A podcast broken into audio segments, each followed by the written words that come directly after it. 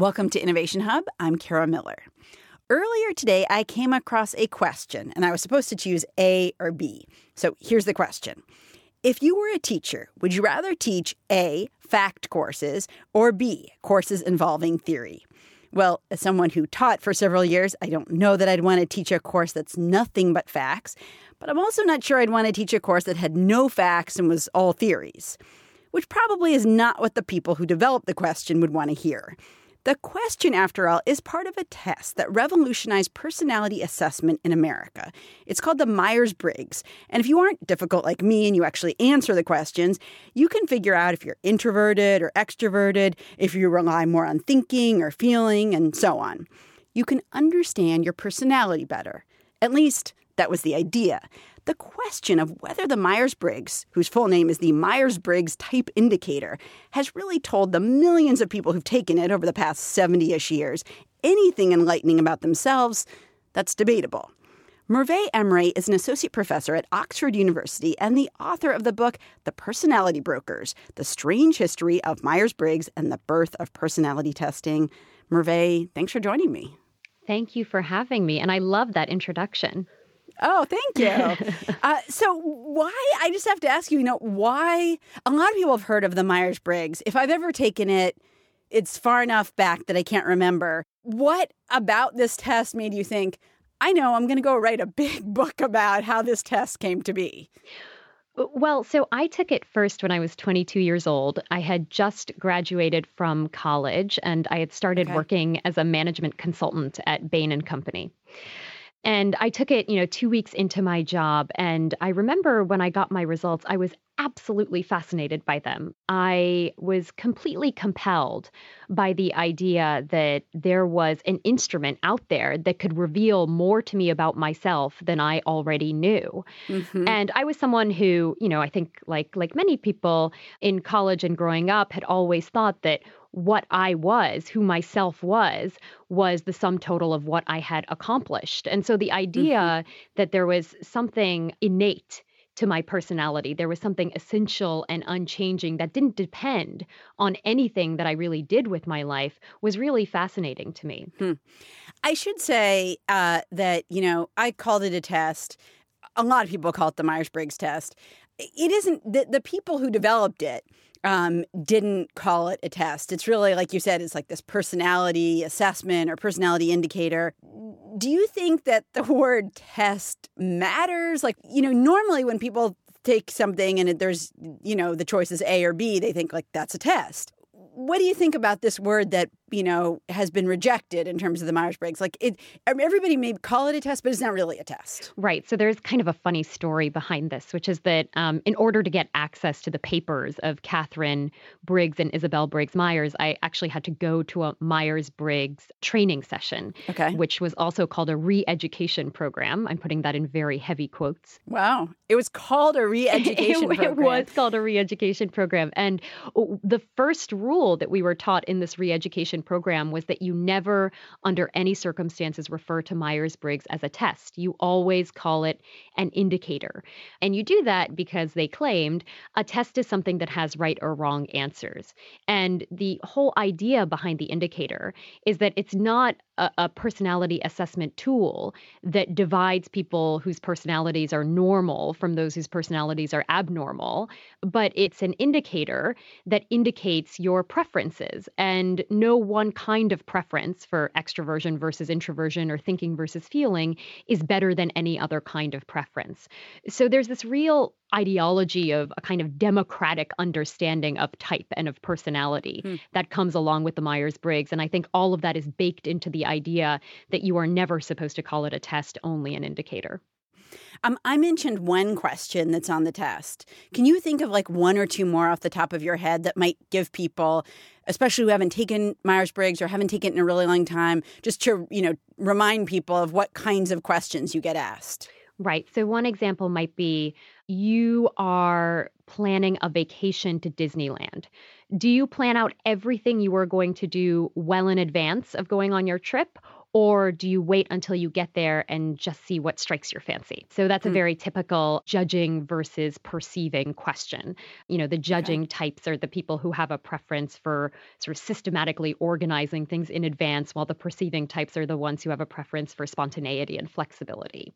Hmm. Another question might be if you go to a party where you don't know anybody, are you more likely to A, chat up the first person that walks along or b wait for somebody to talk to you and that is an example of a kind of typical extroversion introversion question so myers-briggs came on the scene in the 40s but obviously became bigger after that how do you think it's changed america Right. So the the first thing to say is just to explain a little bit about why it came on the scene in the 40s.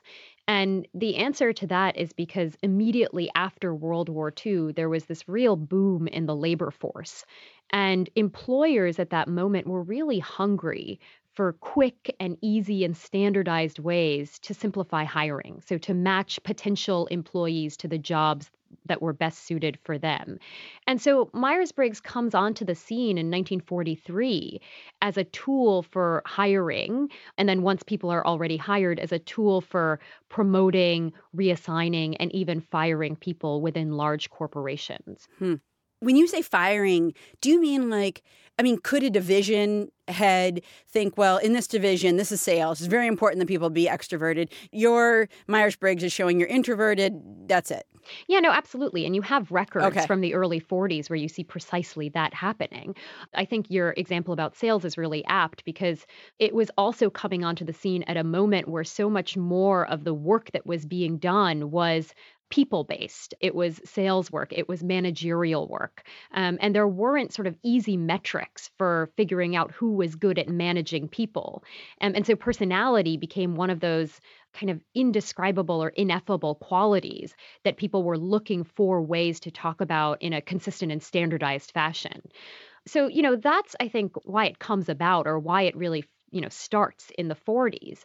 But then, you know, I think it, it flourishes on the backs of major institutions that are interested in figuring out how to sort people. So, universities are among the first institutions to really take up Myers Briggs and try to figure out if they can use it the same way that they're using the SAT huh. to screen candidates. Hmm. The military is one of its earliest adopters. And even during World War II, the OSS, which is the precursor to the CIA, is using Myers Briggs to match spies to the covert missions that they believe will be best suited to their personalities. And so I think, you know, one of the ways in which it's really changed America and the world more generally is that it was really a forerunner to the idea that there were just certain jobs, certain professions, certain niches of society that some people were better suited to inhabiting. And that to inhabit those jobs or niches was something that people should do freely and gladly. So if your personality was suited to a particular job, you should do that job not just with satisfaction, but with a sense of self actualization. You should be able to hmm. root your sense of self in that job. So, in that sense, I think it was really kind of foreshadowing a lot of these mantras we have today, like love what you do, which encourage people to believe that work and um, that that work and these kinds of institutional settings are where they should they should find and develop their senses of self. Cause you've got personality, walk with personality,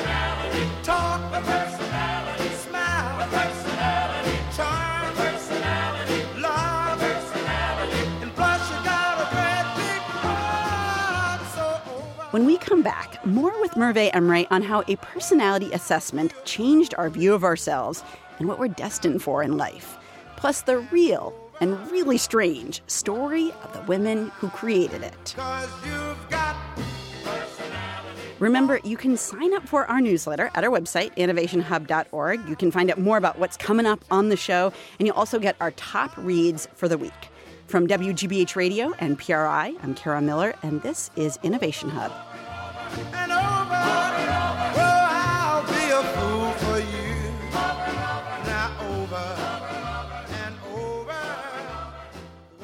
In the late 1950s, ETS, the Educational Testing Service, which you may have heard of because they're the folks who administer the SAT, Well, in the 1950s and the early 1960s, they were very interested in having something else that could be administered to students. But what they had in mind wouldn't test what you'd learned in school or how good you were at math or language. It would assess your personality. It was called the Myers Briggs, and the idea was that it was an indicator. It indicated your personality. So ETS started testing it out on high school and college kids. Here, once again, is scholar Merve Emre. And they started really trying to kind of build up a database um, that they could draw on to validate the indicator. And they just couldn't do it.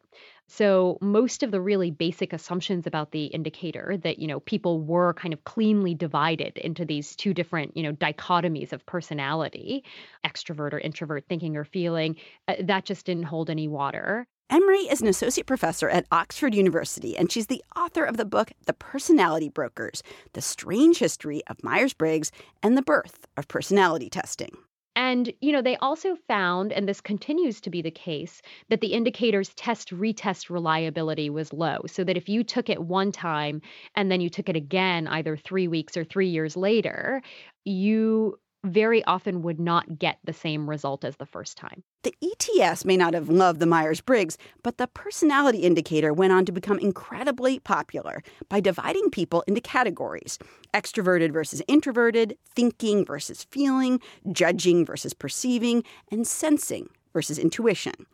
Emre argues that this sort of categorization is seductive. The notion that you can know more about yourself simply by answering a series of questions about personal preferences. Questions, for example, about whether you plan ahead when you take vacations or whether you like more spontaneity. When Emre started to wonder where the Myers Briggs came from, what the story was behind the two folks who developed it, a couple of things intrigued her. The first was this the developers of this assessment that had been embraced by corporate America, by the military, they weren't who you might imagine most of the time when we see any kind of uh, instrument with last names attached to it, we assume that it's two men who lent their names to it. And so discovering that it was two women made me really, really curious, uh, and two women with no training in psychology or sociology. So it made me really, really curious to discover how they had designed it and how it had become the most popular personality assessment in the world. The second bit of intrigue was that the story of these two women, Katharine Cook Briggs and Isabel Briggs Myers, was about well kept secrets. At some point in the 70s, Isabel did compare the answer keys to the to the Myers-Briggs to the nuclear codes and she wouldn't oh, share okay, them well, she wouldn't then... share them with anybody because she said you know it would you know if they fell into the wrong hands it would be like the nuclear codes fell into the wrong hands it was unusually hard for Emre to access the papers and the records of Briggs and Myers, neither of whom were professionally trained as psychologists or sociologists. But they were both mothers, and they felt that trying to figure out what type of person someone was, that felt intrinsically logical you know, I think anybody who has more than one child knows that, you know, they really are very, very different from the beginning. And it's so hard not to engage in trying to explain that difference and trying to think about what it might mean for the rest of their lives. And so I think, you know, they were producing knowledge about psychology and personality. They just weren't producing it in a way that's, you know, recognizable to us today as being valid. The basis, though, the inspiration for their work was a tremendously famous man, a celebrated psychiatrist from Switzerland named Carl Jung. And Jung's life became strangely, very strangely, bound up in theirs. Here's how that happened. So, you know, Katharine Briggs, the mother of the pair, is born in 1875, goes to college at Michigan Agricultural College uh, at the age of 14, and she graduates at the absolute top of her class and marries, of course, the man who graduated second. Um, and, you know, they. Sounds like a good pair. Yeah, right. So they move to Washington, D.C., and she has three children, two of whom die in early infancy. And she becomes very interested in the idea of how she can not just, you know, protect her children from death, but make sure that in their life they manage to become the best possible versions of themselves. And so she opens what she calls a cosmic laboratory of baby training in the living room of her house in Washington, D.C. And she starts wow. typing her daughter, Isabel, and, you know, the children from around the neighborhood whose parents bring them to her to her house. When you say typing, you mean like figuring out their personality type? Yeah, figuring figuring out their personality Yeah, type. okay, And actually, okay. the the really the earliest version of the Myers Briggs questionnaire is a questionnaire that she devises and gives to the parents of these children that is called the Obedience Curiosity Child Questionnaire. And it's trying to determine whether your child is an obedient child or a curious child. So that's her original typological system, or those two types. So, you know, she raises her daughter under this system. Her daughter Isabel is this kind of exceptional young woman. She goes off to Swarthmore at the age of 16. And Katharine falls into this really, really deep depression. Isabel's personality has been Katharine's life's work, and she doesn't know what to do with herself. And in 1923, she reads a review in the New Republic of Carl Jung's book Psychological Types. And she thinks, well, this actually sounds quite similar to the typological system that I was working with, so I should read it. And she Hmm. reads it and she becomes absolutely obsessed with it. So from 1923 to 1928, every day she copies sentences of it out on these little three by five index cards. And she starts writing to Jung, asking him to clarify moments in the book that she doesn't understand. And that kind of intellectual obsession slowly takes on a, a darker cast. So she becomes you know, she starts to fantasize about him. She starts to write songs about him. She starts to write erotic fan fiction about him. Wow. And and eventually she starts stylizing herself as his disciple and starts trying to take on patients in her neighborhood. Uh, very, very sort of sick teenage girls and boys who really need to be under a physician's care. But she believes that through Jung she can she can help heal their souls so you know eventually when isabel sort of takes over the type system in the 40s she takes the the jungian language of type that she learned from her mother and she puts it to use in this questionnaire that basically you know once you answer the questions then indicates whether you are you know extroverted or introverted sensing or intuitive thinking or feeling which are Jung's original categories of personality. And then she adds judging and perceiving to that. And one just kind of interesting you know thing to note is that her mother who's taught her this language of type is deeply disapproving of her standardizing it in a questionnaire. She thinks that in order to really understand Jungian typology, you have to devote your entire life to it. And so she's quite irritated that her daughter has taken what she spent the entire second half of her life learning and has devoted herself to in this kind of religious, obsessive hmm. way and has made it into this product that, you know, eventually anybody can have access to. When would you say that Myers Briggs became something that, you know, lots of people in America knew about? Like, when did it achieve fame? It's it's really in the 80s, the late 80s that it Really? that Okay, it yeah, okay. yeah, it's it's a recent phenomenon compared to when it was uh, actually designed. I- i- Is there a is there a curve on the Myers Briggs? Like there was a moment when it was really popular. When you mentioned the military and and employers, is that still all true, or you know, did, did at some point in the last few decades it, it start to sort of wane in terms of its importance and how often it was administered? You know, I, I don't think it's waned in society more generally. So I, I think in you know employers continue to use it. The, the the Department of Defense continues to use it. College counselors continue to use it. The church continues to use it. You know, it certainly hasn't waned in popularity, but I think a test like the Big Five, for instance, has definitely replaced it as a more valid or more reliable personality test. But I just don't see the the Myers-Briggs type indicator going away anytime soon and that language of type, that language of self that it offers is just so immensely clarifying and gives people a way to make sense of the absolute messiness of life in ways that make them feel both both seen and also make them feel like they belong to something greater than themselves. So, you know, I think the truth of the indicator is that its ideology about self and social belonging is so much more powerful than anything that you know scientific validity or reliability could could you know could dispel Finally, do you see the influence of the Myers Briggs in larger ways in society? I mean, it could be anything from like the Cosmo quiz, right? Like, what kind of friend are you? What kind of girlfriend are you? There's BuzzFeed quiz. I mean, you know, this idea that you could answer some questions with, with a few different options and know something additional about yourself that maybe you didn't know before. Mm-hmm. Um, I, I, just wonder if you think that's part of the sort of legacy of Myers Briggs. Oh, absolutely. I mean, I think the BuzzFeed quiz is sort of the most the most obvious legacy.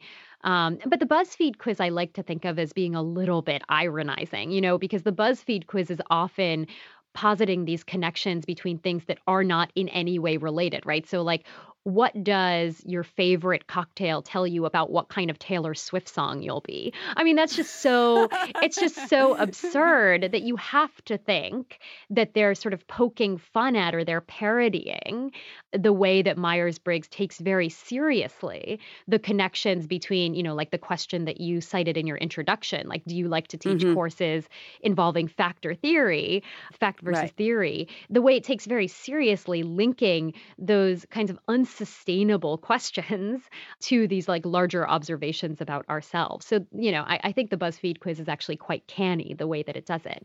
Um, you know, when I was at the when I was at the Myers Briggs re-education program that I had to go to um, the the two areas where it has an influence that I found quite fascinating are one in in culture. So I was told there that so many sitcom writers use Myers Briggs to create sort of you know oppositional characters, and the example that they gave was the X Files, having Mulder and Scully be these two kind of diametrically opposed S and N, T and F pairs, the thinking versus the feeling, the sensing versus mm-hmm. the intuitive type. So I think you really see it in in cultural representations, particularly in shows where you're supposed to have this, you know, like Friends, for instance, where like this this limited cast of characters is supposed to stand in right. for like all of human society. Everybody, so you right. you see it there. And then the last place is in online dating.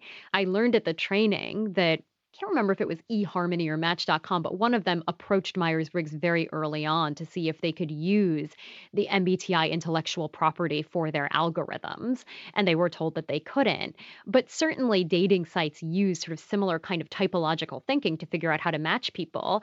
And I don't think it's an accident that very often on people's online dating sites, you'll see them say, like, oh, I'm an ENTJ or I'm an ISFP or whatever. And, you know, I think that's part of the fantasy I was talking about earlier that, like, revealing, like, speaking those four letters, it can actually, like, attract a person who, like, sees something in you that's, you know, special, but also feels familiar. Merve Emre is an associate professor at Oxford University. She's the author of the book, The Personality Brokers The Strange History of Myers Briggs and the Birth of Personality Testing. Merve, thank you so much. This is great. Thank you for having me.